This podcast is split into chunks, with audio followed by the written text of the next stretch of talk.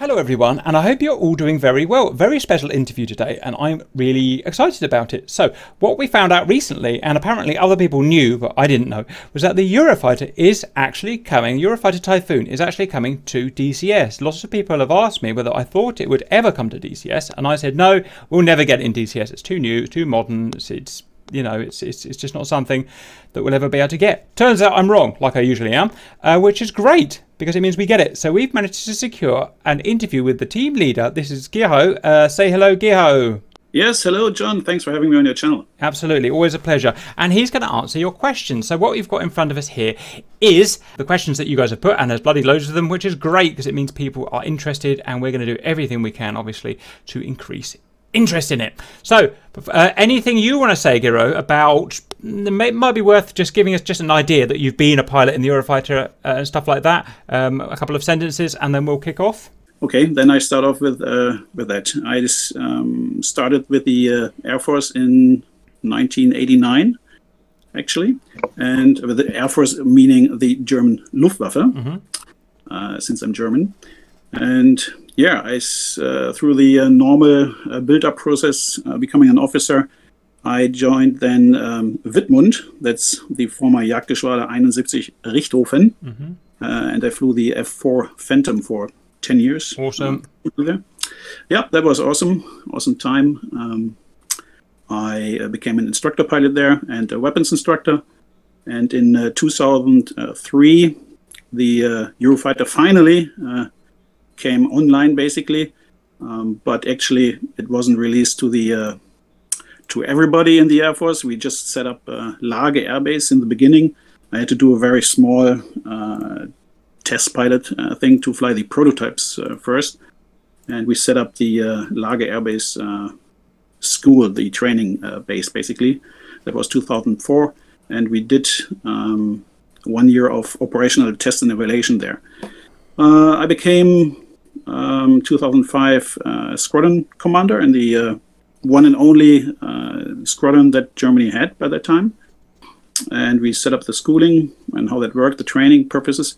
And two, two and a half years later, I became again squadron commander in the other squadron, 731. Uh, we uh, opened that one again. It was the former MiG 29 squadron, um, the only MiG 29 squadron mm. Germany had. And that was MiG 29 was sold basically to uh, Poland and uh, yeah, we changed that to a Eurofighter squadron. Um, after that, I had a small uh, staff tour. Came back as a um, ops group commander at Laage again. Uh, was there three years in that uh, function, and then had again a staff tour. Um, had a trip to Afghanistan also, and then I, yeah, at that time I switched to Wittmund again, this time as a um, base commander at Wittmund. Uh, did also like two tours. It's kind of special thing there uh, because Wittmund at that time uh, was not a full uh, fighter wing. Uh, it became one again, so I made like two tours out of it, two and a half years basically as a, as a uh, base commander. And after approximately 30 years, um, I retired and uh, yeah, I'm a civilian now, basically. Roger, awesome, and now you can do whatever you want. so you're doing this, which is great. Exactly. It's great that you do that. Um, now, I mean, we could sit and talk for three hours about your uh, very interesting sounding career, and I'm really tempted to, but we're not. We're going to do uh, what the what the viewers want um, because we've got to make this doable. Um, so let's just kick off, and we'll just work our way through the questions. We'll try and just stick to the questions, and at the end, we'll all have accumulated some extra questions, obviously, as we you know find things out as we go, and then we'll just do a kind of um, quick fire round at the end. Sure. Just one thing to note: I, I, don't know if you've read through these questions or not, but um, you know these questions come from the whole spectrum of DCS players, ex-pilots down to twelve-year-olds that have never seen a plane, all the way down to me basically who don't know anything so just expect a, a, very mix of questions now it does actually actually create some cool questions when when we open up like this so one will the typhoon have similar weapons to the hornet and the viper in this tranche, and I hope I'm saying tranche right there, I never quite understand. And if so, how will they pair with the avionics to be better, worse than the Hornet?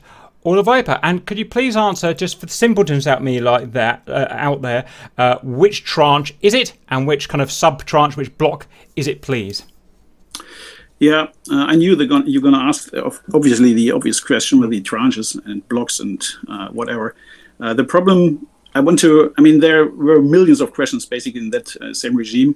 And they also uh, cover basically what kind of capabilities uh, will be in there. Um, first of all, it's important to know that we just started the development basically. Uh-huh. Uh, just as in kind of expectation management, uh, not because a couple of people also asked, is it, is it ready in like two weeks or two months? yeah. uh, no, definitely not. We just started the whole project. Mm-hmm. I mean, it's a very ambitious uh, thing, I guess we started here. Um, I chose the uh, name True Grit for, for a purpose, basically, um, because it kind of uh, shows well, you, I guess you need some balls to do the whole project. Mm-hmm. I guess. I guess. Mm-hmm. Um, and the real um, the um, the classification issues. That's pretty much the next question uh, that's coming up. All this uh, means that I cannot give you a detailed information on what you uh, are going to see at what time. Mm-hmm. I mean, we're doing the best. First of all, to get all the information uh, we can on this.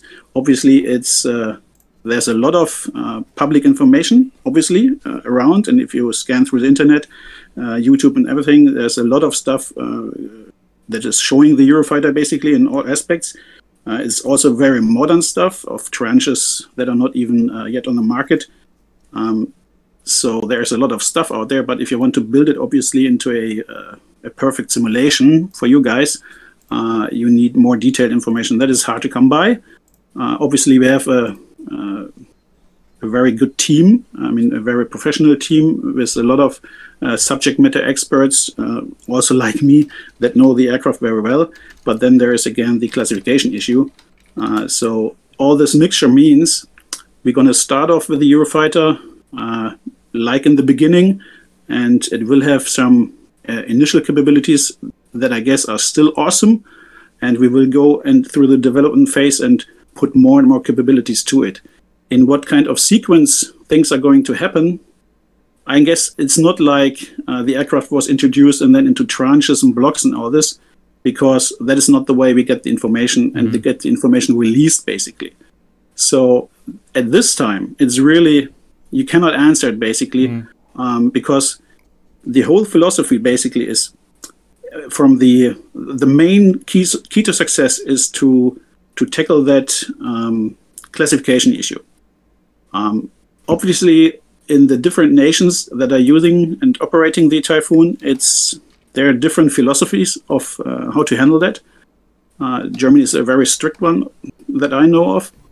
Uh, but then there is overall, there's, for example, NETMA, that's a new, um, if you uh, look at this, uh, by the way, just if you read through uh, Spectre 11's thread, that's a nice compendium. I would recommend to do this because then you get all the details of how the aircraft is going through the tranches and down to the PSC to the production system configuration. Just to recommend that. Uh, if you see that uh, there's so much going on. If you say that's the Eurofighter, you cannot even say that is a Eurofighter because the Eurofighter is so through all the nations so different with the capabilities. We're going to start off with the German one, and since we are German and we get the best information basically we have from us ourselves, and then we go and start uh, getting the other capabilities also as add-ons, basically, also later on, basically. Mm. So uh, if you see the information you have, we in our heads basically we have the. Uh, I mean, I've flown uh, up to uh, two years ago. A lot of people have flown the uh, Eurofighter, so we know the aircraft very well um, obviously we cannot release all this classified information out of our heads even. So we always need to make sure that the uh, information we can release and make it happen as a, a nice and good simulation is also publicly available, basically. Roger. So, and uh, if you see there is, for example, the uh, NETMA, the NATO Eurofighter and Tornado Management Agency, uh, we are in uh, good talk with these guys down at near Munich. Um, we have a contract with the Eurofighter Jagdflugzeug GmbH, that is the civilian side basically selling the aircraft. We have a contract with these guys for copyright issues, which is also kind of important uh, with this kind of new and modern uh, type aircraft. So we are, I guess, we are really nicely set to do all this. But again, there are a lot of people around the world operating Eurofighter who will tell us, well, you cannot show this uh, certain aspect, basically. So there are there will be some walls to get through, basically, and I cannot say which it will be at this time. Roger. Okay. So that is our problem because I know uh, there are a lot of expectations. Uh, I would love to show it into the most modern version, but I guess everybody on your side in the community will have an understanding that probably that won't happen with every equipment. Yeah. And if you compare it now with like also the questions to the balancing in DCS, uh, I guess it's even kind of okay if we don't show uh, or if we are not able to get the Eurofighter in the best equipped version that you have on the uh, planet right now, because then the whole balancing, I guess, would be really uh, out the window. Um, so maybe it's even okay to start with a version that is nicely comparable to the F16, F18 kind of uh, versions. Um, and then we progress from there because I guess also then on the red side, for the balancing purposes, there should also some guys and companies, you know, start introducing more and more modern jets. That is basically it was a long talk now, but it is, you know, it covers a lot of these questions basically. And this is, uh, I mean, this is not an abnormal thing to have a jet enter that doesn't fit perfectly into the tranche slash uh, block area. For instance, just off the top of the, my head, the JF-17 we have um, is not a real aircraft. It's a hybrid between Block One, Block Two, and might have some Block Three bits coming in. I'm not sure. F-15 is a mixture of several different blocks and so on. Yeah. Are you because, like you said, you you get whatever you can get hold of it. You can't just Exactly. you know you can't just pick all the things you want and say I want to make this one, and then you you know which is fine. It's Yeah. you know it's life. It's how it is at the end of the day. Yeah. If you take, for example, I mean, if you, if you just said the German version, maybe uh, the first one that is introduced, but then uh, if you see like the German one doesn't have the pirate, for example, uh, because Germany didn't uh, buy this one. Uh, so I guess people would ask, okay, but uh, you know, on this, I'm not quite sure even if the Italian one or the Spanish one has it, but the British one does it uh, for sure. Uh, if the British then is, would say, well, we have pirate on there, so we want to have it, then probably it makes sense uh, to on our side still develop that one too and bring it also in a version and then uh, we make it a skin of the uh, british one later on and you have a british uh, version basically. So that's kind of how it works. Um if yeah like you said maybe it's kind of a hybrid later on. Uh, obviously you have can you can have the uh, different skins of the different nations but you will also have the different uh, capabilities right so Yes, absolutely. Um, just one thing I forgot to say. I'm sure you all know, uh, but this is a closed interview, so if we could make ensure we've got no streaming and no recording as well, please, guys. Um, excellent. Um, that's good, Ger- Gerhard. Do you want me to move on?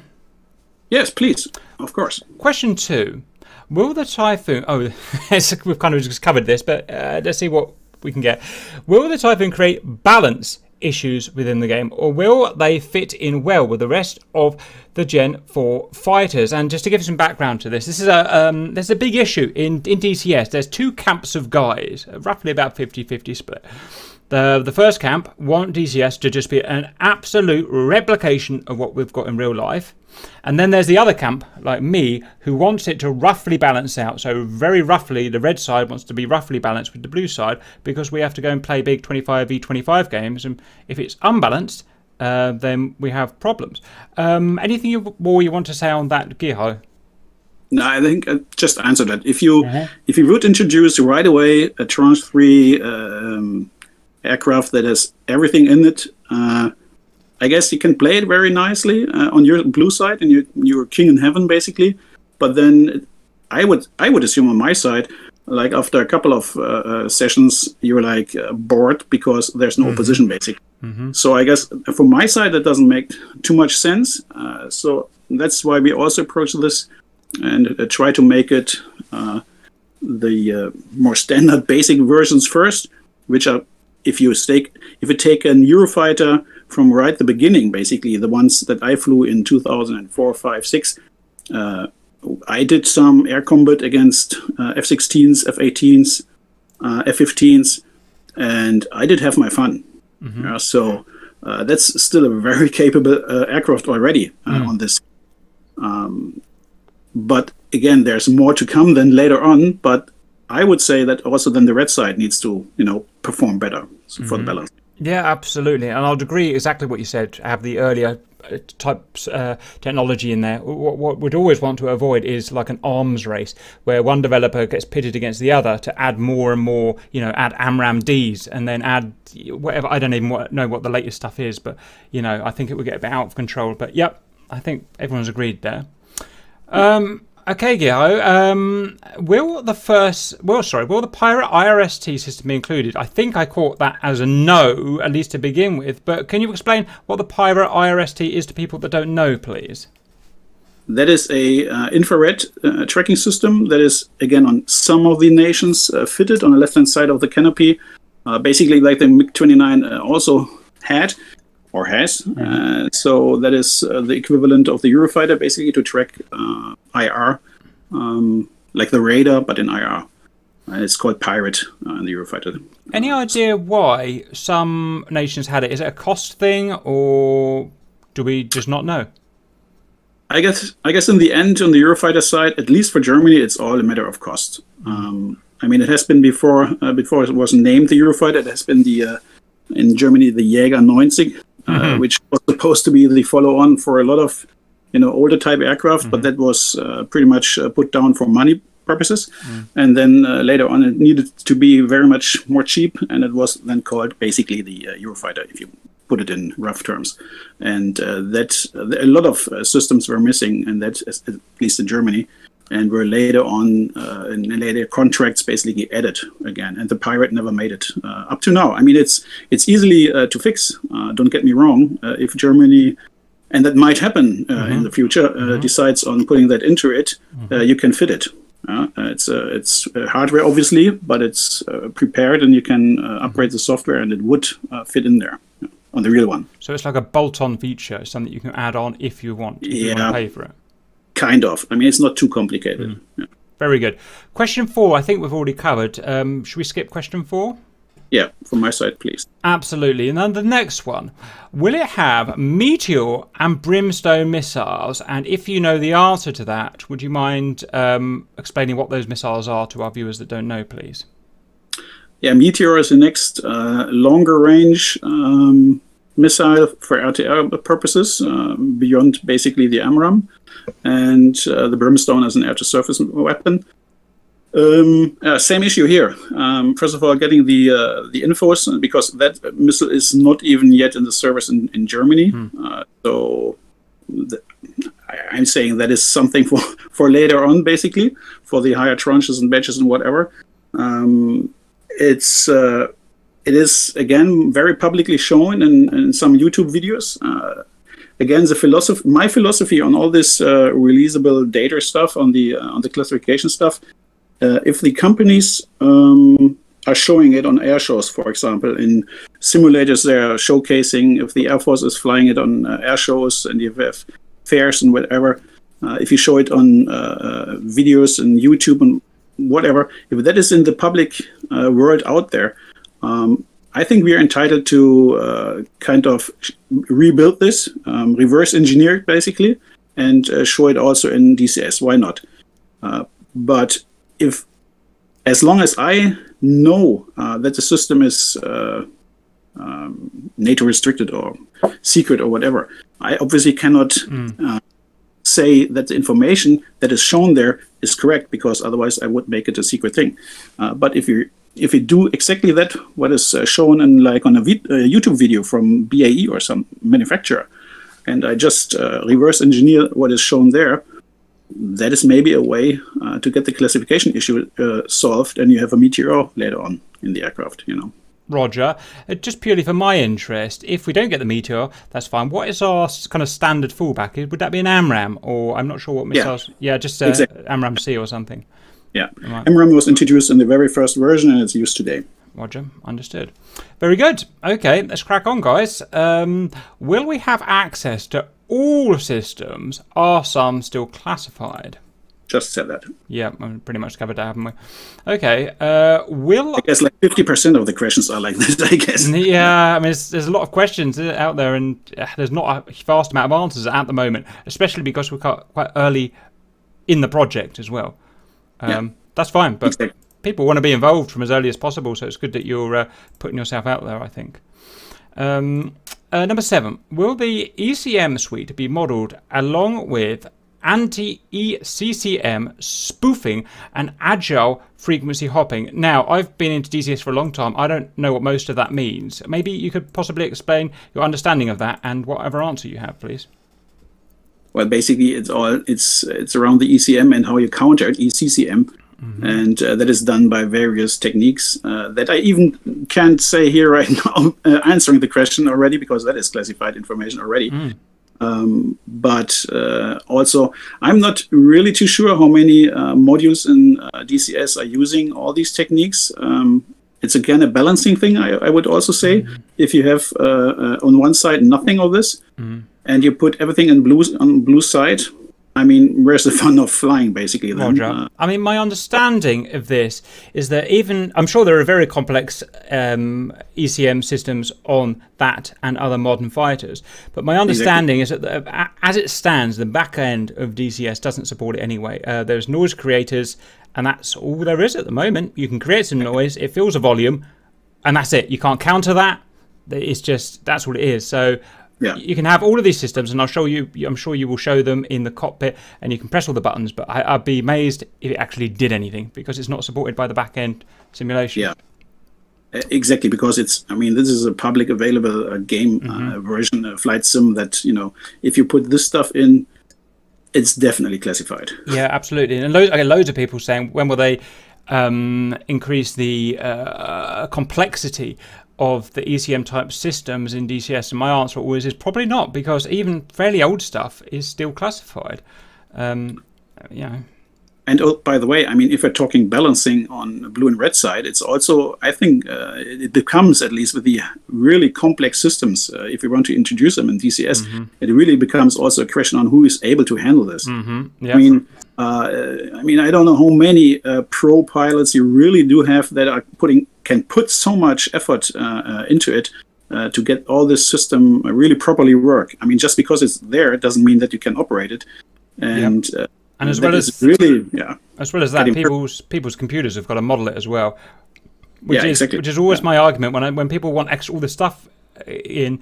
Well i my answer is always well aren't your frame rates bad enough already? Do you really want all this yeah. extra stuff calculated and having to be uploaded and downloaded and you know can you imagine? It's will exponentially the problem will grow until we won't be able to play anymore because that is true also, so yeah. Eh, it's a bit of a balance. But anyway okay. Very good uh, let's carry on, guys. Uh, question eight: Are the flying character- characteristics similar to other Delta Wing aircraft, such as the Mirage, or do they vastly differ in these char- characteristics due to certain factors or features? Well, it's a Delta Wing aircraft. It's true. Uh, I haven't flown myself another one. Uh, I've mm-hmm. flown different aircraft, but not the other Delta Wing aircraft, so it's tough to say. Uh, but what I can say is that the uh, Eurofighter is uh, per se a extremely a unique uh, flying machine. It is a complete computer generated flying thing that is happening there. Um, obviously, it's still an aircraft and it's flying through air, but it's all uh, the computer doing. I mean, the uh, the whole airframe is built uh, extremely unstable, even much more than the F-16. Uh, it wouldn't fly at all uh, with the, without the computer. So if the power goes out, then the aircraft immediately departs, mm-hmm. basically. So that makes it completely uh, um, dependent on the uh, flight computers. Uh, it still flies if you're sitting in there. I mean, the stick also doesn't have any uh, like mechanical cables or something. It's just a joystick basically, and you tell the computer you want to fly left, right, upside down, whatever, and the computer decides if that is uh, able to do. Um, it's carefree handling, which is really really nice to fly. It's it's the absolutely easiest aircraft I've ever flown. Um, and it's also the uh, the purpose uh, that is very easy to fly because the main issue for the pilot is not anymore really flying this aircraft and keep it in the air basically as a single seat aircraft, but it's handling all the information. It's a, it's an information management war basically, uh, and that and you're even alone in your cockpit there. And if you would have to uh, to really handle the aircraft to stay in the air, basically, like the F4. The F4 was a very, mm. very manly aircraft to fly, mm. Um, but you really definitely needed two guys. Uh, so this the Eurofighter is really easy to fly. Um, you don't have to operate any flaps anymore and slats. It's all done by the computer. You just raise the gear, lower the gear, and that's everything. Okay, you just put in the plug in the power, take off basically, raise the gear, and that's it. No flaps and stuff and everything. Um, so very easy to fly, uh, and very nice to fly basically. I guess you will enjoy. Roger, from my anecdotal evidence as well, I've obviously seen it at many air shows, and again, not against, but you know, in comparison with other uh, jets, uh, F-15s, F-16s, F-18s, even F-22s, and excuse me, and there is something very special about how it moves.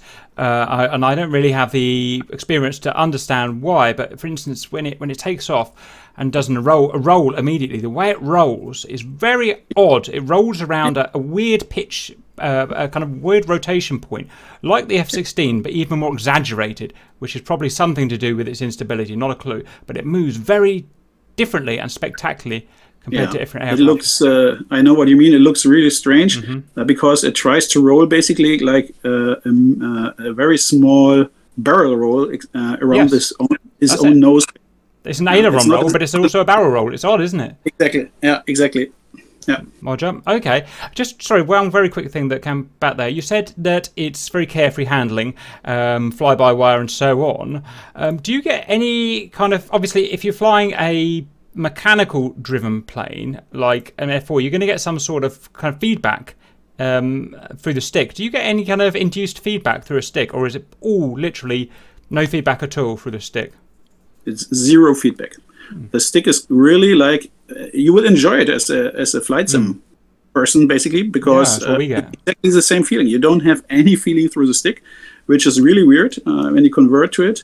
Um, obviously, the the whole airframe is talking to you a lot because it's a delta wing aircraft. It really uh, starts uh, shaking and rumbling uh, at a certain uh, angle of attack. So it gives you a feedback of your energy state, basically. Mm-hmm. But there is no feedback through the uh, through the stick. And in the trainer version, the um, where the uh, IP is sitting in the back, uh, the stick even is completely dead. You cannot even feel what the uh, person in the front seat mm. is doing. Uh, that is also kind of thing that you need to learn as an IP. The back seat, flying close formation, mm. doing air and stuff, and you you have a, a dead stick there. Uh, so it's kind of weird. Roger. But it's a computer. Roger. Very good. Okay, excellent. Right, let's push on, guys. Uh, number nine. Are you able to release the module with a more intuitive skin livery editor? Well, we don't really, we don't have a skin livery editor at the moment, um, and I don't see why you would want to do do one. But have you got any thoughts? It's a question. Well, I would be happy happy if we uh, release it later on with different skins for different nations, obviously. Yep. Uh, if it if there ever will be an editor, uh, no idea. I didn't plan on it yet. Roger. So. I do have a guide, by the way, about editing skins. No, it's not particularly easy, but I'll link it in the video description, and you can go and see how I do it at least. Okay. Okay, guys. Uh, now this is an interesting one. Uh, number ten. Will the towed decoy be functional? What about ECM? Best explain what that means first of all, obviously, to people that don't know, please. Yeah, I mean, you can even see in the very first uh, Eurofighter movie that came out, like in 2000, I don't know, four or so, where, uh, where they advertised the Eurofighter. You could see that there is obviously a, a towed mm. decoy uh, in the aircraft um, that basically is like a, a, very small ECM pod trailing on a cable behind the aircraft. Um, the way of how it works is also publicly available information. It's uh, it's, it's there to um, increase the miss distance of uh, other radar missiles, basically, that I don't hit your aircraft, but the uh, small ECM pod on the cable, basically. That's the way how a towed decoy works. And again, uh, we want at some point later on down the road uh, to introduce that also because it's also a important uh, defensive system of the aircraft.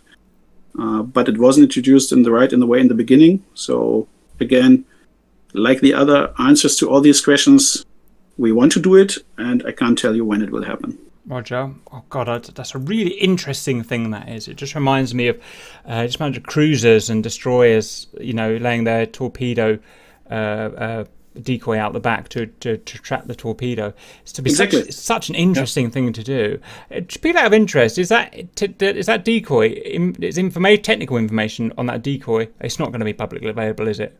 I'd love to know about it, but it's not going to be publicly available. It's all going to be classified, isn't it? Well, you would be amazed how much stuff is publicly available. Uh, so uh, scan through YouTube and um, wiki platforms and stuff. There's a lot of information available. I'd just love to know how much. I'd love to have know what wattage the the Eurofighter is sending down to that decoy. I just think it'd be fascinating to find out. Uh, but anyway, Yeah. that's um, that's something for me to look at. Have you ever used that? Uh, do you pra- practice with it? No, you just not on the German ones, is it? Or is it? Uh, it is. It is. Um, but to be very honest, uh, you cannot train to, with it live because you have to cut it oh, once uh, as as long as soon as it is uh, deployed. Uh, you cannot uh, reel it in back. mm. So you need to cut it, and uh, so that doesn't make much sense for a training uh, purpose. There. Interesting. It'd be Really interesting to see the statistics of in testing of whether they've actually worked or not. I'm sure they sure they do, but it's just interesting. Okay, very interesting question. Very interesting aeroplane this is. It's a little bit different.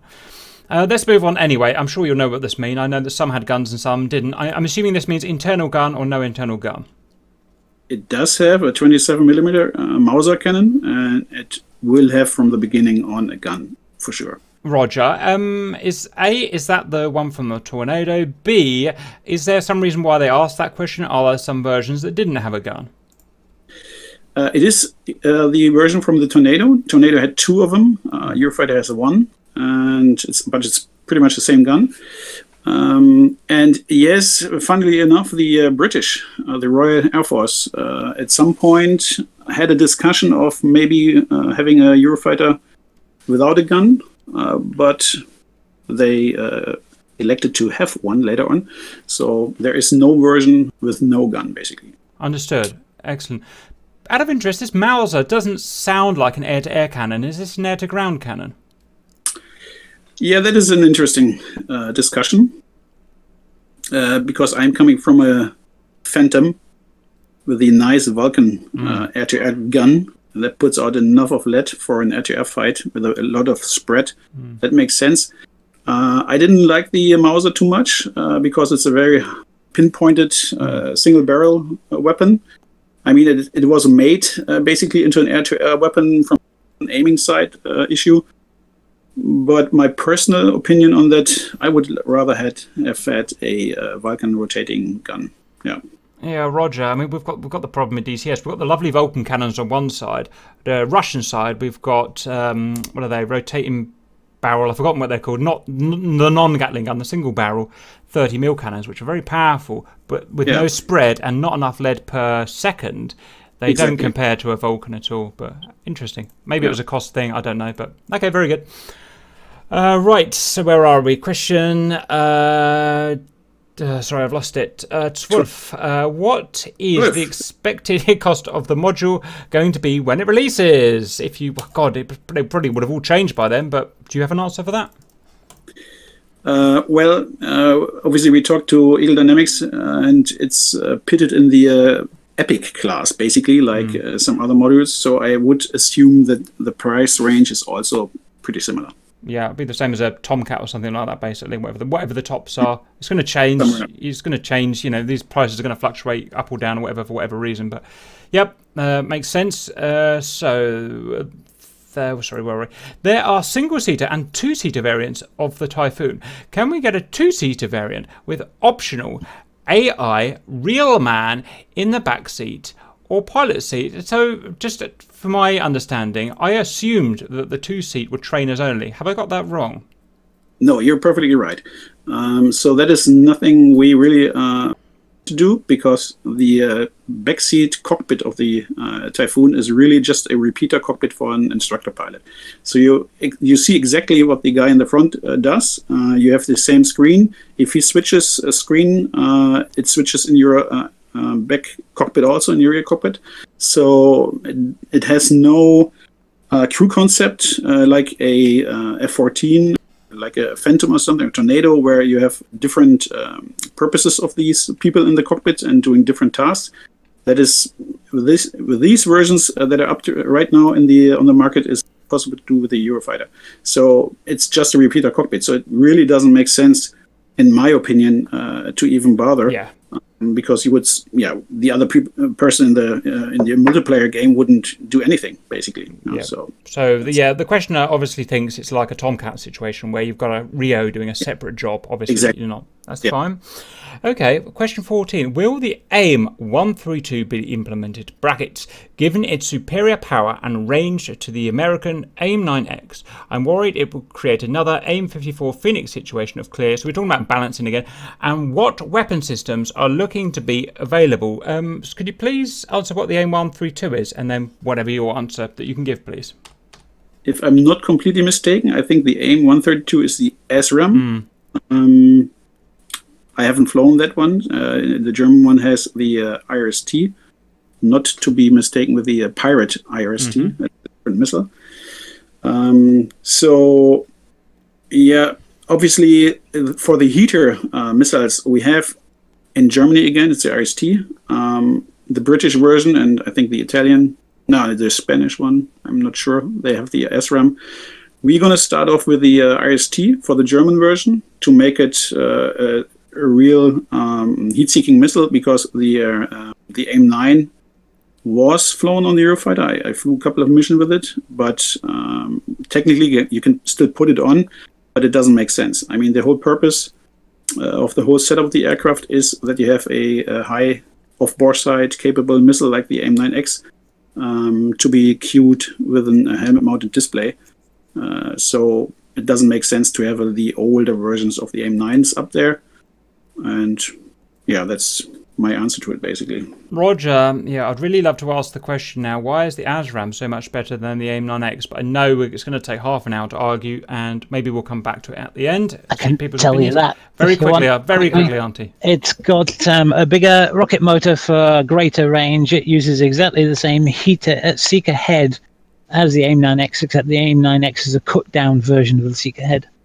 Roger. So longer range, everything else is the same basically, which would actually be pretty devastating. But anyway, let's carry on. Thank you very much, Tranche. The next question is obviously just a repeater, um, so we'll skip that. Question 16: Frequency hopping, Link 16, and what board and refresh rate can we expect? Uh, you'd have to explain your understanding of that question and if there's an answer. Yeah, a Link 16. So the whole MIDS uh, setup uh, is just being introduced, as far as I know, the F-18 um, into DCS. Uh, the Eurofighter uses that version also very heavily, so it really makes sense in the kind of warfare that is fought with the uh, Eurofighter uh, to have a network up based on the Link 16, basically. Uh, so that is kind of vital that it comes in. Um, but again, it is just being introduced into the uh, into DCS, and we need to rely also on how that works. Uh, if all functions, because it's a very complex uh, network thing, you can have a lot of uh, uh, data transmitted uh, in different packages and capabilities, basically. I'm really not sure how much DCS is supporting, and that kind of limits then also our capabilities later on. So. Roger. See how that one goes, I suppose. Purely out of interest, we've just been asked to do what we've done. A recorded a video uh, looking at the refresh rate of the Link 16 system in various aircraft, and what we actually found was that the refresh rate is massively different between airframes. Um, wh- Whether that's right or wrong in for real life, we don't know. we we we've we've uh, asked the question at the end for real pilots to come and tell us. But in DCS, uh, with the same Link 16, one plane is three seconds, one plane is 13 seconds. Very interesting, but. Anyway, we shan't go on with that now. Question 16 uh, doesn't look like anything you can answer, but anything before I move on? Question, sorry, question 17. No. Roger. Uh, good question, but uh, I understand the concern, but yeah, we can't, there's nothing we can do at the moment. Uh, question 18. How in depth are you going to go when modeling the Captor and MCOM system? So I don't really know what that means. Uh, please uh, let me know your thoughts. Yeah, Captor is just the nice uh, name that came in later on for export uh, purposes of the radar. It's the Captor is a radar system, and it's a mechanically scanned ra- uh, radar up to now. Uh, the most mo- modern version is a electronically scanned version, the E-scan version of it, uh, Captor E, and uh, obviously we start with the mechanical version. Uh, and and MCON basically is uh, again something uh, out of the electronic warfare suite. Yeah. So I mean, the question is, uh, how in depth are you going to go? I mean, you know this. You use this radar every day, well, not every day, but you know what I mean. You know it Yeah. back to front, right? The mechanical dish version. Yeah, it's just a mechanical uh, version, basically. Uh, what we start off, with. and that's what is uh, the widest uh, used version right now. I mean, it's uh, the Captor E is just coming into service uh, with some nations. Okay, fine. Uh, question 19. Within a three month period, when. Oh, so this is. Um, so there's this. Because uh, I think ED or someone put a uh, shout out that this is happening. And I think some planes don't usually get their shout out until they're nearly ready. Uh, so a lot of people are thinking, is it going to be ready in a few weeks, a few months? I mean, we're talking many years here, aren't we? Yeah, again, I think that's a, a bit of a expectation uh, management uh, issue here. Uh, obviously, it's not really in like a couple of months ready. Uh, I guess that is definite. I mean, you just started the whole development process. Um, so yes, it will take quite some time. And from my point of view, uh, looking at, for example, like the F-16 launch, um, I really would like to to uh, release a version that is really I mean, you cannot even say finished because there's basically no finish if you want to upgrade it later on. Uh, but a version that is bug free, you know, and is is, is uh, nicely playable uh, from the start. From the start. So um, I would assume that the community also, where the version is a version that is working like it is supposed to be, and uh, not something that is uh, too early released. Uh, you you put your money into it and uh, basically no, yeah. you do, you don't get your product basically. So mean, It's always a tightrope because people always want it now, now, now. But if you release it now and it's not ready, you get in trouble. So it's, it's a hard one to. Mm. yeah, but again, I mean, maybe it's a bit personal issue. I don't know, but I wouldn't put my money into something that is really not uh, not ready yet. Um, on the other hand, obviously, if you like, have to wait five years or so. Uh, that's also not interesting. So uh, that is kind also also like a balancing issue here. Um, um, and maybe uh, as we progress through the next month, uh, we can also maybe uh, kind of have that like a discussion. I mean, I, I'm not sure what the uh, community really expects. Uh, if you want to have something really not finished, but as early as possible and put your money into it, or would you rather wait for a while and have a more capable? Uh, Roger. Product, I mean, the difficult difficult thing about answering the answering the question is that half the people are going to say, "I want it now," and a stripped down version, and the other half are going to say, oh, "I'm happy to wait two years or three years." Yeah. It is. I don't think whatever you do, I just can't see any way of keeping people happy. But anyway, that's going to be it's going to be your problem, Gerhard, not mine. yeah, exactly. Yeah, thanks. Very good. Um, let's push on. Can we expect the full suite of air-to-air features within the sensor suite? And we've got an IE here. We've got range ROS search, velocity search, and multi-track while scan. So those are different operating modes of the uh, search attack radar. Um, so I'm presuming those three modes are available on the real aircraft. Is that correct? Uh, I'm not even sure if I could say, uh, and I, Don't I. I can say if, I, if I'm allowed to say this, uh, but I guess so. Yeah, I mean these are really basic uh, uh, versions of a radar uh, operating volume, and yeah, I wouldn't. I mean, we, we start again uh, building the captor. Uh, it's a captor function basically.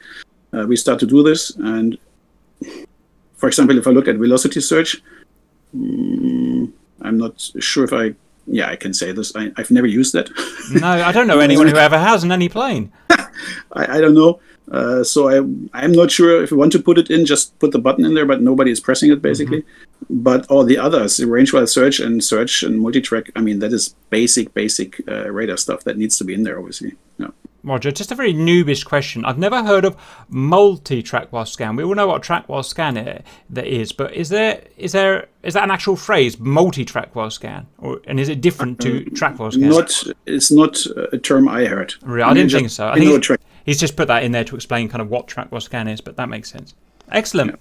Okay, right. Uh, 21. Can you create what ED refers to as a Frankenstein module? Oh, so we've talked about this uh, before, module where you will implement the newest items possible, such as in Falcon BMS, or are you forced to only create the newest history? So you've answered this, and yes, you are making a Frankenstein thing, like a lot of developers had. That's right, isn't it? Probably. If you want to, I'm not sure if you would should call it a Frankenstein, Mm. but uh, probably it's uh, it has to end like one. Um, I mean, in BMS, uh, funnily enough, uh, by the way, I don't know uh, if I said this already or if I posted that information, but the lead coder from uh, BMS is our lead coder now. Uh, So he's also working for us. Roger. Um, so he has a lot of knowledge uh, uh, on this uh, question, basically. But um, the Falcon BMS has some functions where you really can put together uh, in the first uh, initial menu what kind of version you want to fly. Um, obviously, with the DCS, that works in a different way. Um, you just have the basically one version, and so I would answer that it's not like in BMS, but you get a, a hybrid version basically. Mhm, because of real life restrictions. Roger. Very good. Um, 22. Can we expect the full range of air to surface features, i.e., ground mapping, ground moving target ID, whatever that is, and sea surface search with track while scan, as well as air to surface ranging? That's a complex question. What have you got for us? But it's pretty much the same like the other question. It's, uh, these are functions of the Captor radar, uh, radar in uh, in air to ground.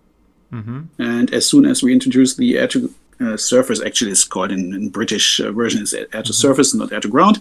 But as then these are basic air to surface functions basically that come in later on also. Yeah. Just for my interest. um, and you know, not just the Eurofighter, but ground moving target ID is that a radar function that radars would have? They can actually. Uh, I'm also not sure if that is, the real term there, how that works. Uh, it looks also kind of not the very correct, like a multi-track wire scan, you know. Okay, fine. Uh, right, let's continue, shall we? 23. Will it have data link capability that is compatible with NATO planes? Yes. Is that right? Yeah. Done.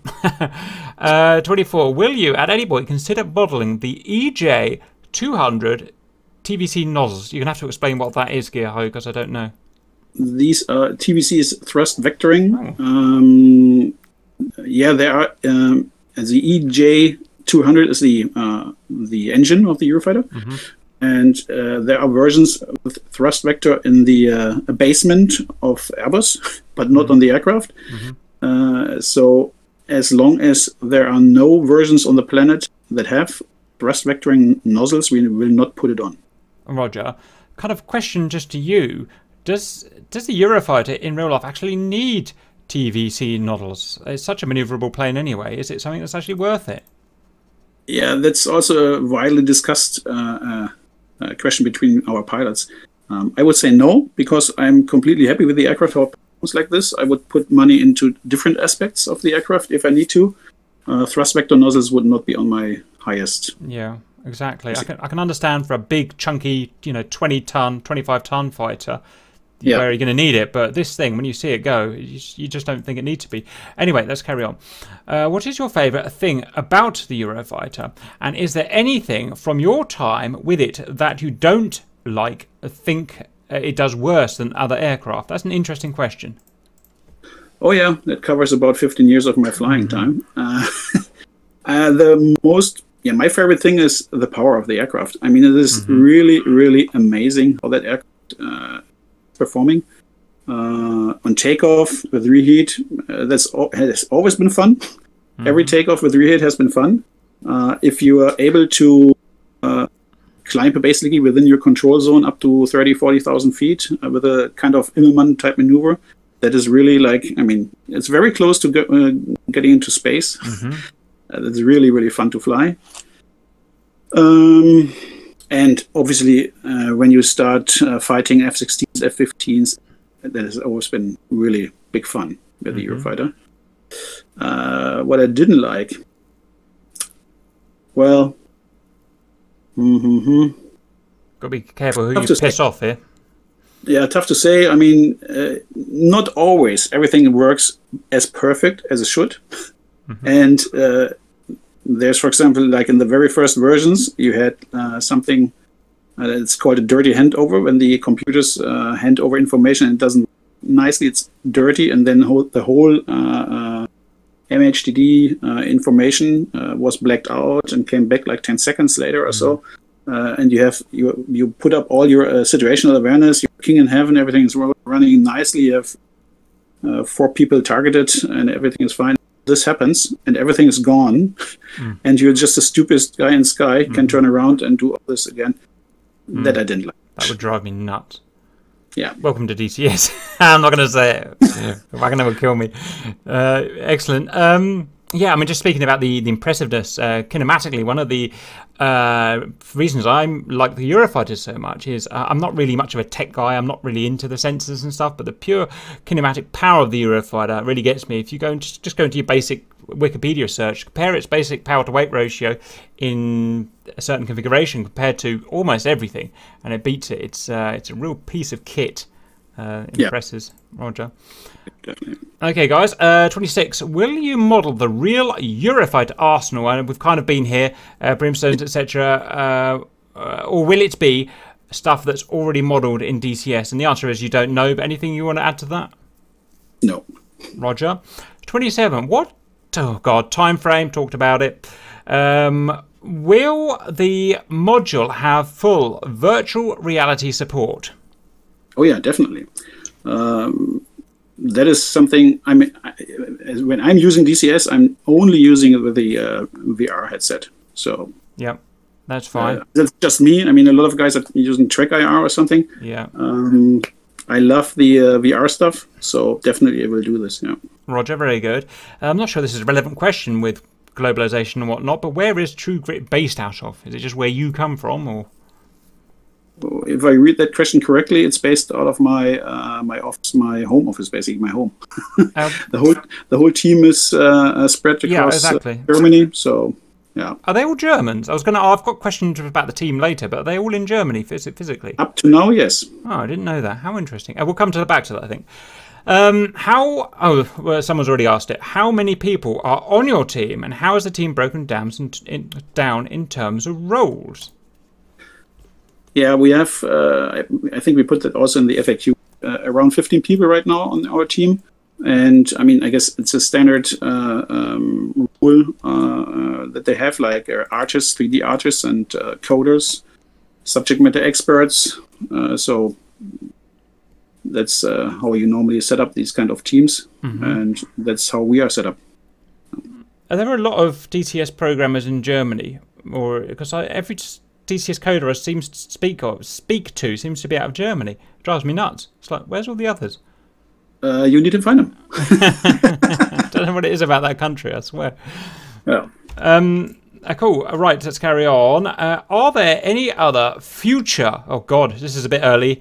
But any future modules you were thinking of would like to work on in the future in DCS? Uh, right now, I don't. Uh, um, we are concentrating on the Eurofighter. I mean, this at some point in history uh, finished. Then I could think of a lot of stuff I would to do, would like to do, but uh, we are not playing on this right now. Gotcha. Uh, right, very good. Ba, ba, ba. Uh, is there anything that you will not be able to use in DCS from the real world aircraft due to military confidentiality, uh, classifi- classi- you know what I'm trying to say? And I'm guessing the answer is going to be lots, but anything you want to mention specifically? I guess we talked about this already. Roger. Next is one of my questions as well. Uh, not one of mine, but it answers my question. Will the Typhoon have, inverted quotes, super maneuverability, whatever quantifies that? I've never actually worked out. And will it be able to do a Cobra and. And what will be the max G? So there's actually some interesting questions in here. First of all, uh, what are the official negative and plus G loadings, please? You must that you must know that off by heart. That is correct here. Minus three plus nine is, is correct. And can you exceed that? Uh, actually, we can. Um, actually, I did, uh, but the aircraft doesn't like it, and it uh, there's an intentional variety we could do. Um, but again, then the aircraft uh, would report that, and it's uh, also good for the uh, airframe, Yeah. the health structure monitoring. Uh, a Cobra maneuver is not possible because the uh, the flight computer does not allow uh, air speeds at that low speed basically because it's a so unstable aircraft. Uh, the airflow, if you would fly basically uh, backwards or at least apart uh, in a post stall regime, the computer will always uh, prevent that. Um, so super maneuverability, if you if that was the intention question, uh, if you're able to do a Cobra, uh, then definitely not. Again, the computer does not allow this. But to be very clear, that Cobra is really nice airshow move. Um, it looks in, really impressive. I always like I love to th- see this, but uh, in real combat, you need really an extremely rare case where Mm-hmm. it's a, it's a, a valid, move, let's say. Yeah. Yeah, I mean, we've had th- just think think how many virtual dogfights we've had. You know, hundreds, hundreds, and people have tried the Cobra several times, and every time it's ended up in their demise. Either they've crashed, or it just makes you an easy target because you've slowed Exactly. down. As soon as you slow down, you're dead. Um, so the only t- time it's ever worked is when we've pur- purposefully faked it, if you know what I mean. So there's a guy, you know, two meters behind you. Uh, Yeah. and that. And, uh, again, there is uh, there is something out of that uh, to perform super maneuverability in a flanker. Um, what they do is they can actually remove the pitch um, stability, the pitch Yeah. uh, fly by wire temporarily to allow you to do something crazy like a Cobra. Is that possible in the Eurofighter, or is it sensibly not possible? No, I didn't think No, so. you, no. Right, very good. Okay, let's carry on, guys. Uh, will it be the will it be the same in terms of graphics compared to other high detail aircraft and DCS? This is something that's quite a big thing to me. Now, I've never been a graphical kind of guy. Uh, however, an aircraft has come out recently called the Jeff 17, JF-17. Um, it's a good plane. It's a great plane to fly. However, the graphics I've, aren't that good, and it's kind of ruined it a little bit for me. Uh, hence, I'm kind of kicking your shin here to make sure that you get your graphics really good. Any comments on that? Uh, if you've seen the uh, the pictures of our cockpit details, like the stick, the MHDDs, that is basically our final uh, detail That's top notch, yeah. That's F14 style, top notch, yeah. Yeah, that is uh, where the whole model will end up. Uh, the outside uh, is not yet up to this uh, high detailed level, basically. Um, we put that in uh, to start with, and that will be um, over time remodeled, basically. Um, But that is uh, by purpose, basically, to be able to uh, show you something and uh, operate it initially. I mean, on our side in the testing uh, world. Uh, but again, the uh, the level of detail, if you take the pictures from the cockpit uh, that I posted, uh, that is the detail level we, we can do. basically. Roger. I'm glad you said that because it means I don't get myself in trouble because I was saying nasty things about the uh, the way it looks from the outside. So it looks very good inside, but very bad outside uh, with the promo shots that came through. So I'm okay. I can relax. Yeah, Uh, right. I don't, I don't think they're so bad. Please, yeah, my, Right, my, no, my graphic artist would uh, would you know. Hey, But, look, it wouldn't be me if I wasn't in trouble. So Okay, okay. Uh, right, let's carry on, guys. Uh, will it be the same? Will only the German version of the aircraft be available, or are you doing British, uh, Spanish, Italian versions? You've talked about that, but anything you want to add to that? No, Beautiful. Uh, do you have future plans for other? We've talked about that. Uh, Most of Typhoon technology is still classified. This will be a challenge for TrueGrit to reproduce an authentic representation in a real plane. We've talked about that. Anything you want to add? no. How detailed will be the EOS? Apologise. What's the EOS, guys? Uh, I don't know even. anyone? What is? Electrical Option. optical system, IRST, and he's, you don't Oh, have it. oh, oh, yeah. Okay. Um, uh, nothing you want to add to that? Uh, Well, we know No, no. that's fine. Um, I mean, it is actually an inter- interesting question. If ever we do get the IRST, how accurate would it would it be modelled to the real thing? Yeah. Does anyone even know? A pilot probably wouldn't even know exactly how Yeah, accurate it is. Interesting. Exactly. Um, uh, let's carry on. Uh, Thirty-nine. Will it be in the single? See, we've already said it's the single seat because that's the only only active one, or both. In this case, will it be okay? It's just people misunderstanding. We've cleared that one up. Will voice now? This is an interesting one. Will voice activated systems be implemented? First question is obviously: Is that a real thing in the aircraft? Oh yeah, uh, it came out out uh, with it's called DVI, direct voice input. Uh, it's like your uh, smartphone, basic. Unfortunately, from the beginning on, it uh, didn't work like a smartphone. Oh, Uh, that really uh, gave me some gray hairs uh, in my head there. Um, I mean, obviously, it work, it's working now nowadays. Um, it's an interesting thing. I mean, the whole cockpit. You need to know that the whole cockpit uh, design, basically, of the Eurofighter, it was designed to have a voice uh, activated input there.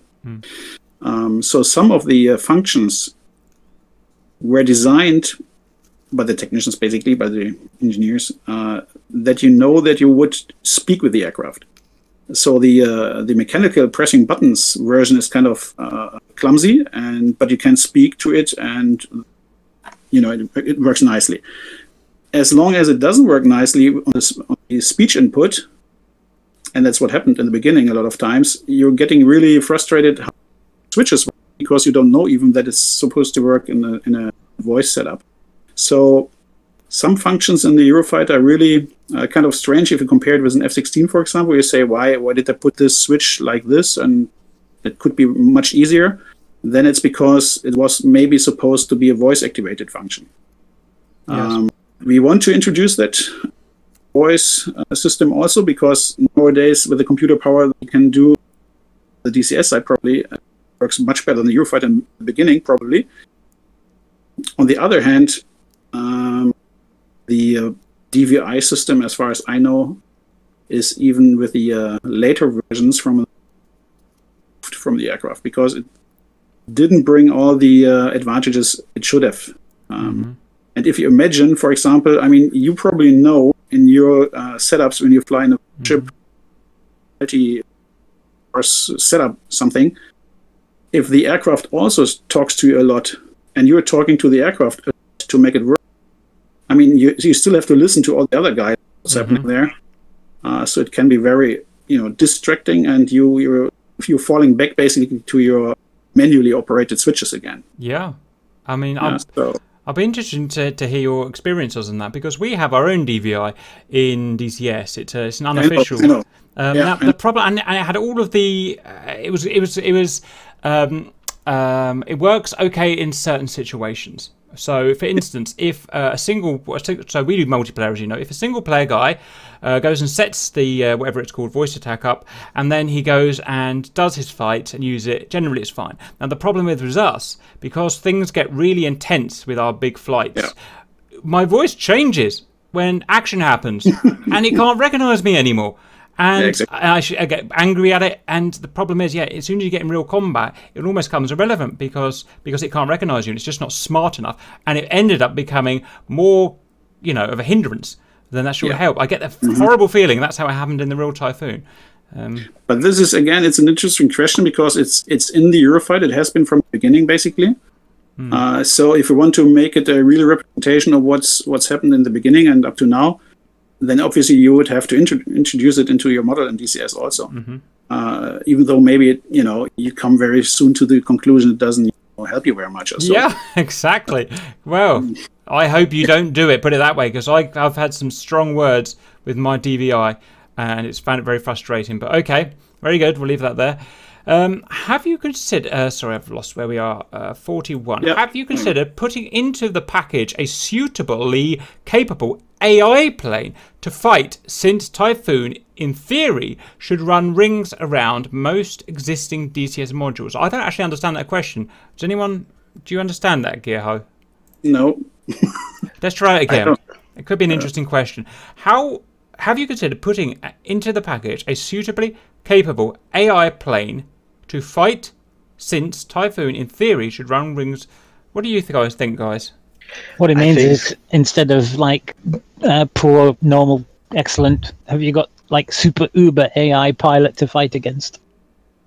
Right. think 16 and 18 will be an easy match for people learning that aircraft. I think he's talking about maybe a 2D aircraft that's AI piloted up against it.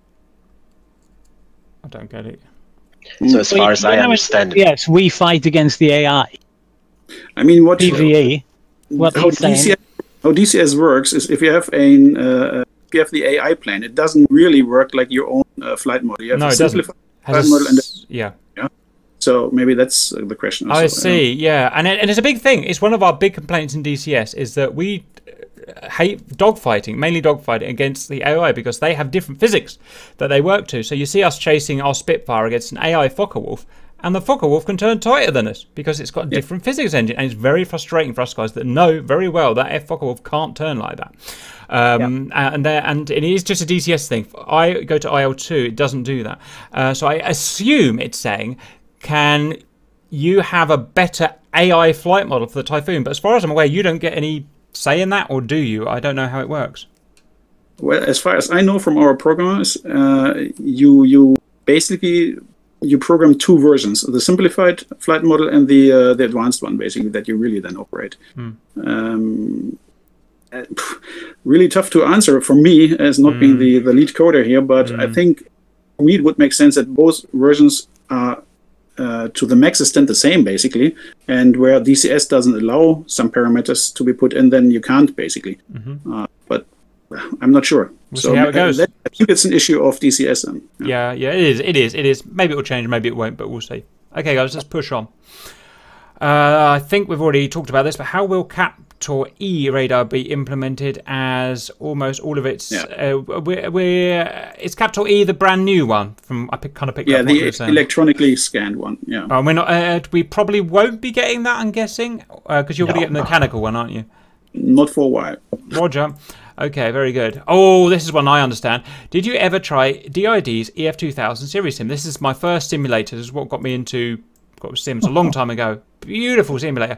Well, at the time, if you went back to it, it looked shit now. But or even its pre- predecessor TFX, which also had the Eurofighter. What's your answer to that, Gerhard? It's a very simple one. Of course. Of course he did.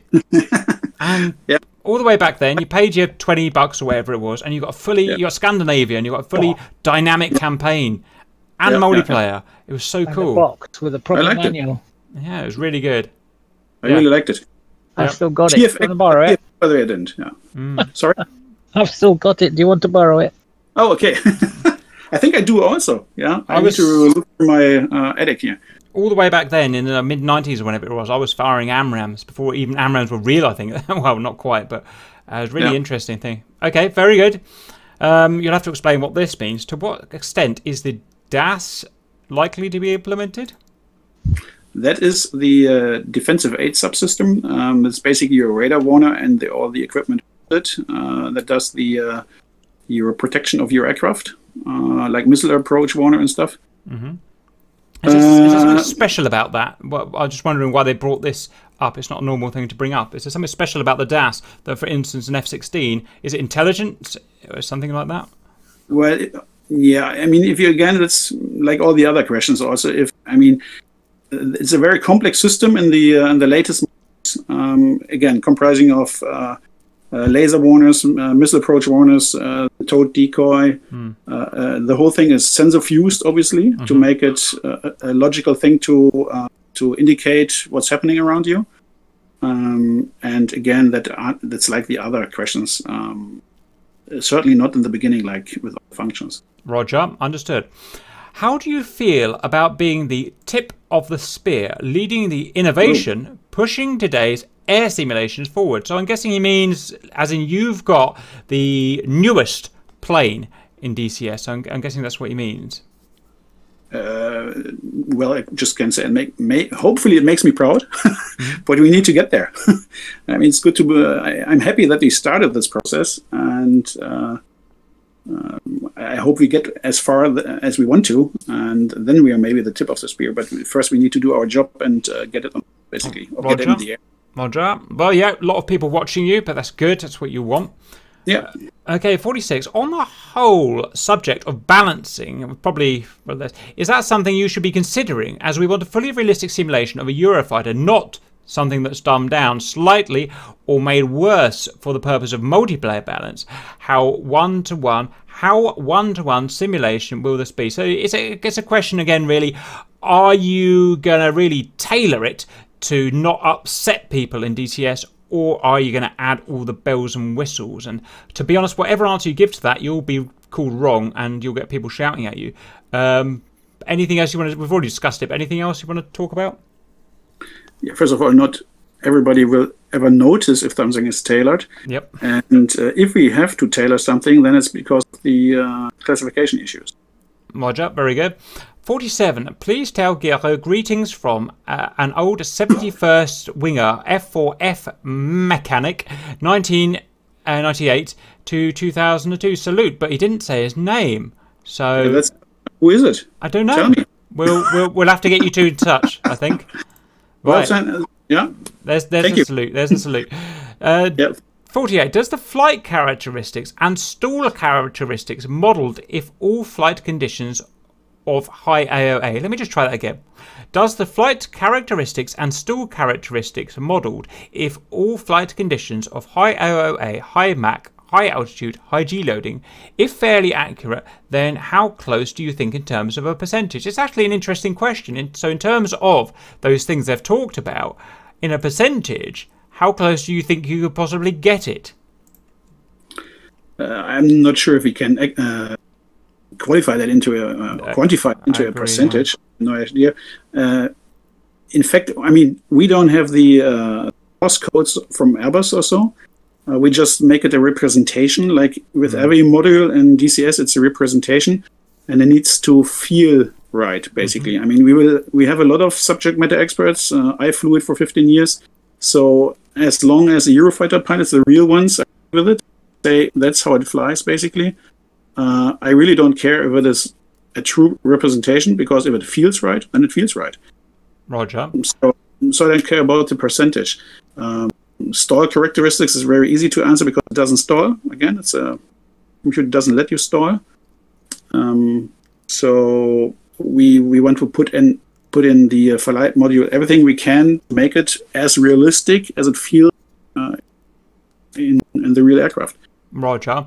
Um, because one thing that we do here is that we, we, we try and hold all developers to account. So, for instance, uh, an F-16 comes out. So the first thing we do is we jump in it and we test, test its maximum uh, sustained turn rate at a certain drag index and a certain weight, etc. Yep. And we make sure it's uh, it you know it works with the official EM charts, and that way we can actually quantify that the flight model, at least in the parameters I'm checking in, are yep. perfect. And one good one good thing we've got with DCS is that there I do catch some people out and they've always changed their model after they've caught them out. They never say thank you, but they just do it. Um, I notice. Um, uh, but um, I do catch people out, so I will be checking. Giro, yeah, don't think you can get away with yeah. it. No, I mean that, that wasn't what I said. I mean, perfect if you do it, and I, I really want this feedback. I mean, then you're also one of our beta testers or something. Uh, but uh, of course, I mean, we want to hit the, uh, the correct parameters uh, that are available, open, publicly available, of course, uh, to make it um, that you can test it and say, well, it's correct. It says here in the manual, it's this in so many degrees per second, so that it needs to do so many degrees per second, obviously. Roger. Uh, but again, uh, there's still a really uh, difference between the paper and how it flies and feels. Uh, so it's a very good point, and that's why you're here in the project, so because you're the only one that can tell us that, aren't you? One of the guys. One yeah. of the guys. Roger. Okay, fair enough. Okay, let's move on, guys. Um, uh, where did we get to? Uh, 49. How do you start work on such a complex module? Interesting question. I presume you first need to gather a massive amount of info and permits before you even start. Can you tell us how it's done after? Is it a hollow shell created uh, and then modules and then modules and systems fitted in or your team works on all aspects of the plane at the same time? Interesting question. Yeah, you need to do a lot of research, obviously, and we're doing this uh, since more than a year already. Um, and this, then you need to, you know, I, am not sure how I can say this, but obviously, if you if you imagine that I'm a Eurofighter, really, really detailed knowledge of this aircraft, uh, my problem is that I cannot use all this knowledge yes. because, right? So I need to find a lot of information that is to be able to show you uh, something like I said. If, if I find a YouTube where Captor works, then I can let mm. the programmers uh, reverse engineer that, and that's what you get basically. If we if we don't have any other, information, for example, right? Uh, if we have publicly available information, nice. The people we have in our team, like put it also, I guess, in the FAQs, like two physics uh, PhDs they are really smart guys, and they can reverse engineer flight modules uh, really nicely. And if you showcase a Eurofighter on an air show, fly around in circles, and show what the aircraft can do, really smart people can reverse engineer pretty every number, basically. Yeah? So uh, if you're willing to showcase your aircraft and your capabilities, then smart people around the planet can can know how this how this works, right? I mean, every potential enemy uh, that there is uh, on whatever side uh, does exactly the same thing, right? You you showcase something and they say, yeah, I, I think I know works. And intelligent people can reverse engineer a lot of stuff, uh, but obviously you need to do a lot of research, information first place, you know, to start off, and that's what we did. Roger. Yeah, it's a very interesting place you're coming from, almost knowing too much. Uh, which is the opposite way, opposite, opposite way round that I, I have, but interesting, very good. Um, okay, let's punch on. Uh, 50. What is the EF going to give to DCS, in your opinion? And is it going to change the game and disrupt the balance? I know we've talked about this before. The first bit's a bit interesting. Uh, what is the EF going to give to DCS? Do you have a, an interesting answer for that, or anything you want to add to that? Well, at least it should give you the most modern aircraft that is around up to now. Mm-hmm. Uh, I think that is worthy of you know flight simming it. I mean, you're all enthusiasts in this regime, so hopefully you you enjoy them the newest model basically that is around. Um, it is a very, as I said earlier, very nice. It handles very nicely. If you do uh, air combat, even if you do just DFM type, uh, maybe even with a gunfight or something, you will have a you will have a blast. I mean, a great aircraft. Obviously, you still need uh, to know how to operate that. I mean, you, you can have the most modern aircraft there, and if you're kind of a noob, you know, you will not f- uh, win the fight. yeah. So, but the aircraft is so easily to fly. It's, it's a really nice aircraft, probably. and it's a very modern aircraft. So that should give DCS something, I think, already. And it has a large potential, if it is possible, for later versions.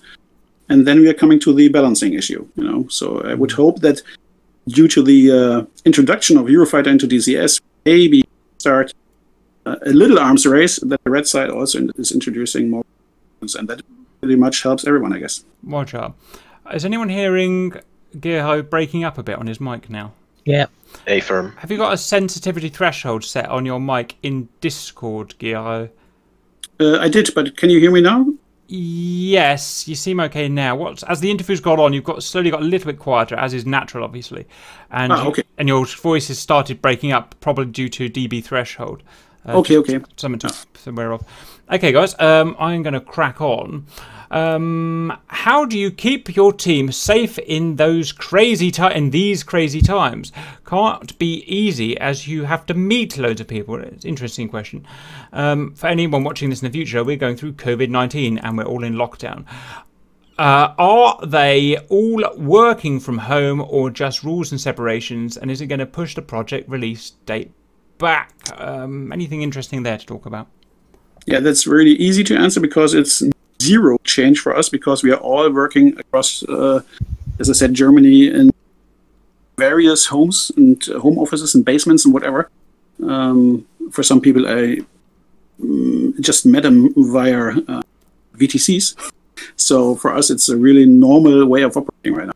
Roger. Exactly the same with us. Nothing's changed at all. It's a bit, it's a bit weird actually because everyone else is running around and we're like, something's happening. Right. Uh, anyway, um, uh, where are we? What was there an emergency arrestor hook ever en- engineered for the EF, and what about one in DCS? Uh, there is one. It is not like the F4 one that you can use on a carrier or an F14 basically, uh, but it has the functionality. Uh, uh, in the real world, I even used it once. Uh, I hit the cable once. um, so it is in there, and obviously we need to put it in also then. Very good. Don't do what F16's done and not allow us to use it. Anyway, that was a small dig. Uh, We'll use it on a carrier. We'll use it on a carrier. We'll get that EF landing on a carrier. Don't tell him, for God's sake. Was there uh, only one? Was there only one engine option for the EF? And if not, what engines we are going to get in the fight? I didn't understand that. Oh, was there only ever one engine? I think it was always the EJ200, wasn't it? Uh, uh? There is uh, and has been always only the one uh, version that is in there right now. Yep. Uh, so maybe there's talk on a uh, phase enhancement version later on. That's the same discussion with like the uh, thrust vectoring version. It's not in there yet up to now. Roger. It's not really a plane that needs more power, to be honest. Any chance? Twenty thousand pounds of thrust on each engine. Yeah, I mean, it's not the power of the engine, it's the lightness of the frame compared to that. Exactly. A- any chance of a visor on the helmet that is darkening the sunlight when flying into sunny missions? I'm not quite sure. Is, is there something special about your helmet? Is he the in No. the, Uh, I mean, it's it's a helmet-mounted display helmet uh, from now on, basically for everyone. Um, the Striker helmet, um, but it has obviously a dark visor. But I'm not sure. Does it mean? I mean, I have to ask the question myself. Is there a dark visor in uh, Mm, The Harrier no. has one. Is there? the Harrier? Okay, Yeah. I didn't know. I mean, I assumed he means is it is it uh, can you have in a fighter uh, one that automatically darkens? Like you know, you get glasses in real life that can automatically see. darken. But I, I didn't think such thing existed in any fighter visors. Uh, to be honest, I don't know. Never Hmm. heard this. let's just push on, guys. Anyway, a bit of a weird one. What will be the change in the flying characteristics if the front canards are battle damage? How important are they for the flight envelope? Well, they're everything, obviously. Uh, I'll let you answer in a second, but just out of interest, and this isn't really. I'm not having a pop at um, Heatblur here. It's not really their fault. But uh, you can, in a multiplayer mission, get the Viggen, blow both front canards off. I know they're not canards, but you know what I mean, the foreplane type things. Four Blow planes. them both off and then fly home and land. It's just it's just uh, different parts of DCS miscommunicating with each other. Uh, but out of interest, so he's saying if you do get the canards battle damage or blown off, will you actually be able to fly it? It's actually an interesting question when you think about it. knowing the real aircraft, that will not be possible. So, I mean, the whole flight model is uh, is, is based on that functionality. I have never really uh, seen anything written about it, uh, as far as I know from the uh, from the flight computer. If that if these both uh, foreplanes would be gone, I would very much assume that the aircraft uh, departs immediately. Right, so even if just the, the actuators go for them for those, then that's it. That's the end of it. I would say so. How interesting. Okay, fine, makes sense. Well, there's your They answer, guys. They move during flight, don't they? Yeah. Oh yeah, course. oh yeah, definitely. And they move in a very uh, peculiar way if you look at them, because they work in the different, exactly opposite direction, like you would expect, due to the instability of the aircraft. That's one of the moves I always showed my students in the aircraft, uh, flying in the air, then uh, slow speed, high AOA, and I said now. Uh, uh, pull your stick back and watch the uh, foreplanes and tell me what you expect them to do. And they were always exactly oppositely wrong because the the aircraft is so unstable it really wants to flip over. Okay? So you need to you need to force it to fly straight and level with the uh, foreplanes. So if you introduce a backstick pull on the aircraft it really then says ah finally i can do what i'm built for.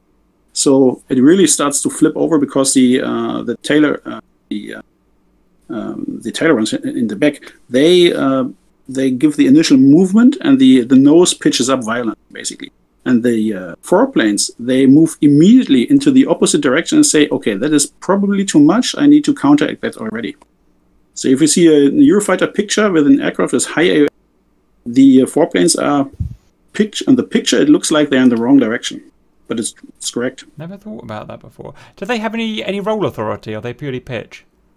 pure pitch hmm Interesting. It's going to be really interesting to see how that works out in DCS. We're thinking about it.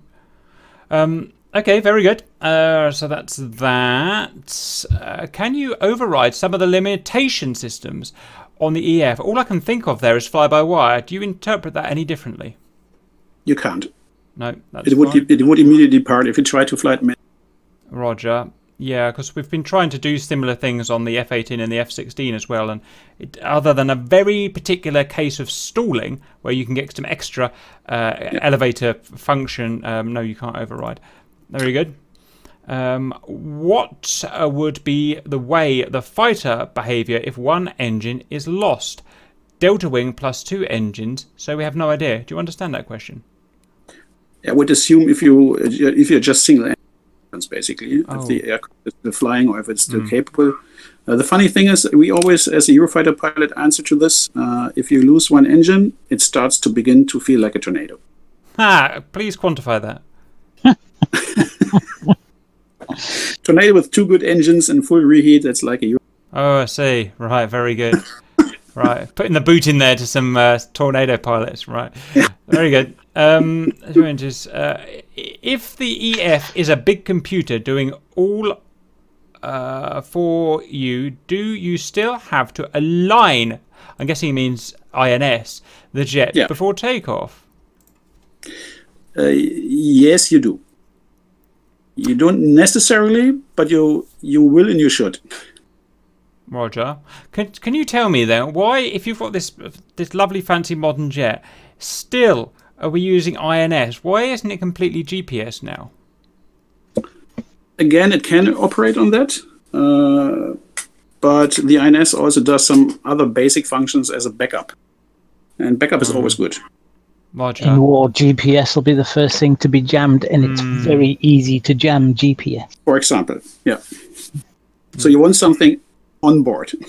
Okay. Yeah. All right. So it's a okay. Yep. I guess that makes sense. Uh, right. Uh, line of the ship for takeoff. Where uh, where we can look for the best performance. This is an interesting one actually. Low or high level. Um, so where can we find the best kinematic performance? Low level or high level? For example, the Viggen only basically goes down low. If you try and go up high, it just doesn't work. Uh, how would you describe the Eurofighter in, in, in terms of that envelope? Yeah, that's also kind of easy because the uh, whole design uh, purpose of the aircraft was to be a high altitude uh, supersonic uh, uh, intercept fighter. That was the initial idea of the flight model, and it really, really feels well at 30, 40,000 feet. You can do a lot of air combat in this regime that you can't do with a lot of aircraft. You cannot do.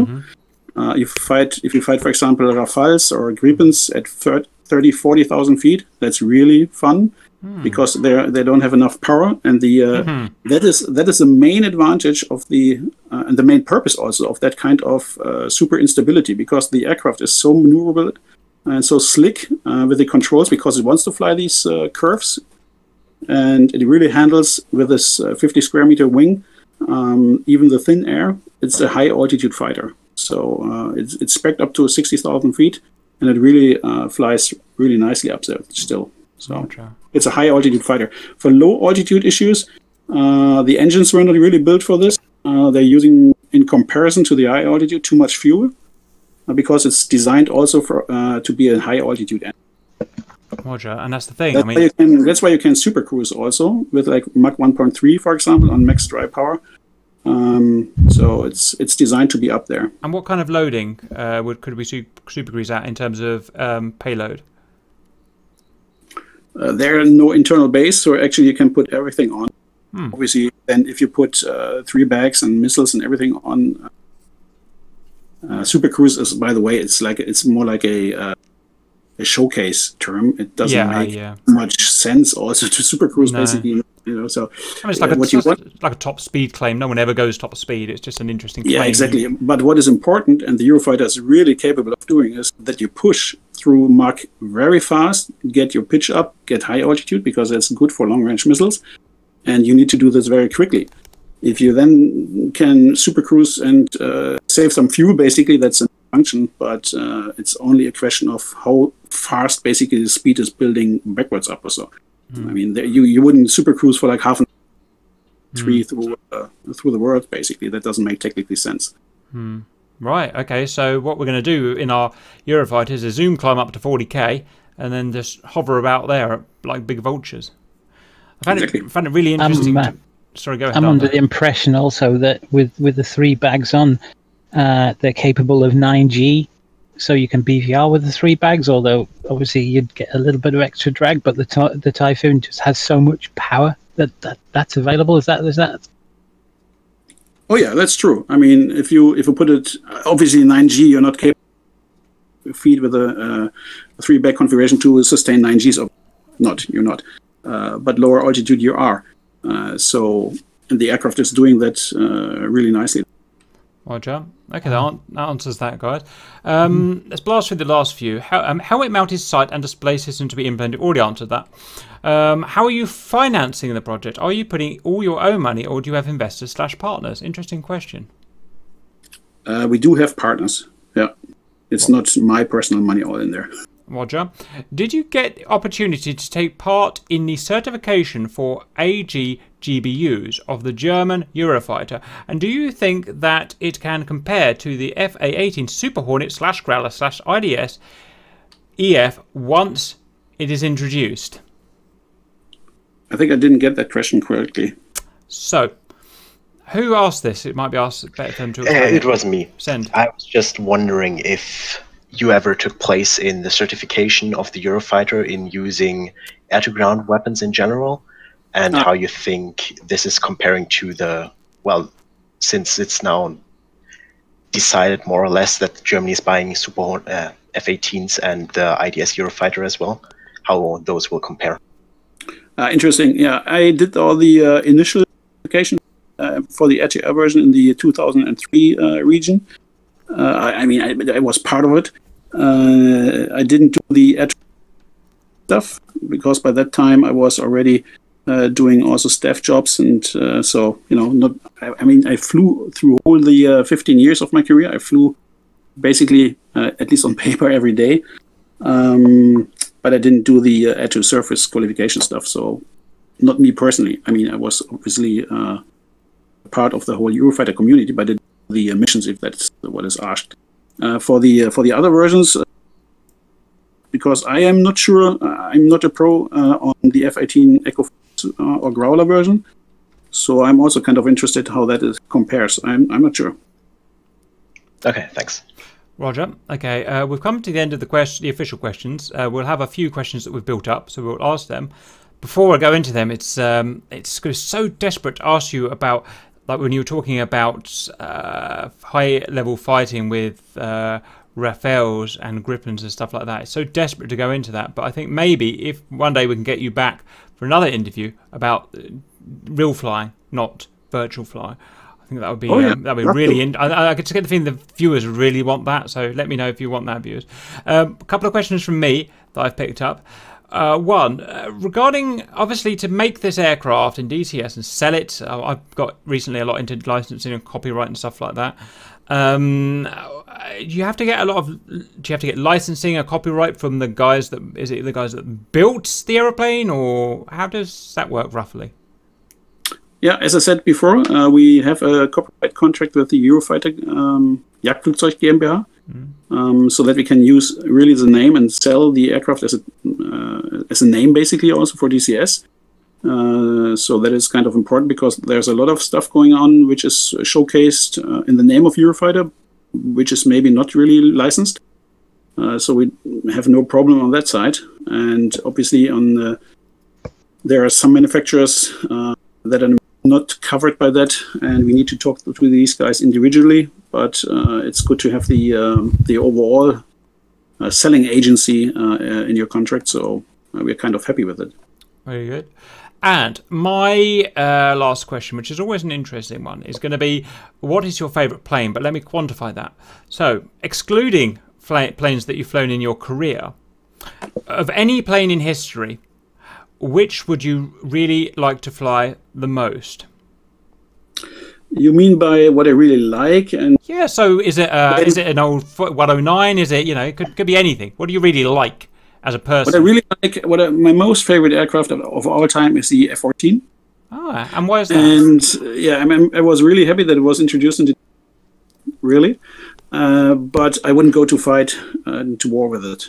I would go with the Eurofighter. yeah, it's a hard, like, hard work flying an F fourteen just in a simulator. Imagine what that's like in real life. God, can you imagine? It's it's it's Yeah. hard work. Right, excellent, great answer. Uh, that's all my questions. Um, open it up to the group now uh, before we shut down. Group, any questions you've accumulated? I have two questions. Send. That's right. Uh, one's about your personal experience with the Eurofighter uh, True Grip. Um, I used to make parts for Eurofighter in the UK uh, for a company that I won't mention because I'm no longer a part of them. Um, there was a, a problem with some of these parts, and it caused an issue in the UK and so many aircraft, uh, a number I'm not going to say, were grounded. Um, did did that ever cause a knock-on effect for Germany? Did you ever have problems with your aircraft? Uh, basically, what I'm trying to ask is, you know, were you absolutely confident in your your airframe? Uh, maybe I missed which, part you mean, which part of the aircraft was a problem. But we did have in the uh, in the beginning uh, a lot of problems with the aircraft, and we were grounded for quite some months. That was annoying, but I guess with the new aircraft, that's uh, how the cookie crumbles, basically. Yeah, we think it was a factor of why the Tornado stayed in service for so long was because of these small problems with the Eurofighter at the beginning. My other question is about uh, the game. Uh, obviously, the Eurofighter has quite a large GPU to start it. Is that something you're going to implement into the game? A large GPU. Yeah, a ground power unit. Yeah, yeah, okay. I, I didn't hear it correctly. Um, yeah, it has a GPU uh, or uh, an APU, uh, auxiliary power unit, and uh, that needs to be introduced also, obviously, because it's uh, working nicely, and that's how the aircraft is uh, started. Uh, so it will be in there. That's excellent. It's just uh, the C101 has one. It's a rather nice touch to the to the airframe, and I thought the Eurofighter one would also be a nice touch because it's rather large. I think it's the size of a small car. Yeah, it's true. Wow. Yeah. In the Eurofighter, it's called APU. Roger. Oh, interesting. Um, it's interesting that the. Uh, uh, I mean, a lot of people uh, moan about the F twenty two always breaking down and the the F thirty five breaking down, but I mean, it's always go, go back in history. The F fifteen was just the same when it came out. The F fifteen was so new and revolutionary when it came out. It was stuck in it was stuck in the hangars for, for years before it was actually flying because of how many problems they had with it. But I guess it's always going to be the same, isn't it? Uh, anyone else, guys? Beautiful. Okay. Well, it was lovely having you on, Gerhard. That was uh, that was a really top interview and good answers as well. Obviously, there's only so much you can tell us at the moment because there's only so much you know. Thank you. But that's so be it. We'd love to be obviously, you know, just keep us. We, despite what the internet says, we're actually really nice people. So just keep us posted um, as you go. Let us know if you need anything from us. Not sure what we could offer, but you never know. Um, and that's it. Obviously, it's a plane that's close to our hearts because a lot of us are British. So um, we're really interested. Any And German. And German. Yes, my apologies. Any questions you've got for us, Garo? I don't know what you could possibly ask, but anything you've got for us or whatever. Uh, no, I'm really uh, happy that I could be here. Uh, it has really been an honor. I mean this. Um, and I hope we can do this again at some point. I, I would love to talk to you about maybe some real uh, good stuff, obviously. That'd be good. Yeah. Yeah. Uh, so uh, we can do this at some point. Uh, I can bring also maybe some pilots if you want to. Yeah, that would that would be cool. Group we- group we could have Eurofighter a- session. Yeah, could have a Eurofighter uh, chat session basically or something. Roger. And yeah, thank thank you very much for having me here. Lovely. We'll give it a few weeks. Uh, get some time some time for people to get their brains buzzing researching about the Eurofighter. Then we'll come back to you, reorganise. Otherwise, uh, pleasure and thank you very much, Giro. Yeah, thank you very much, John. Thank you.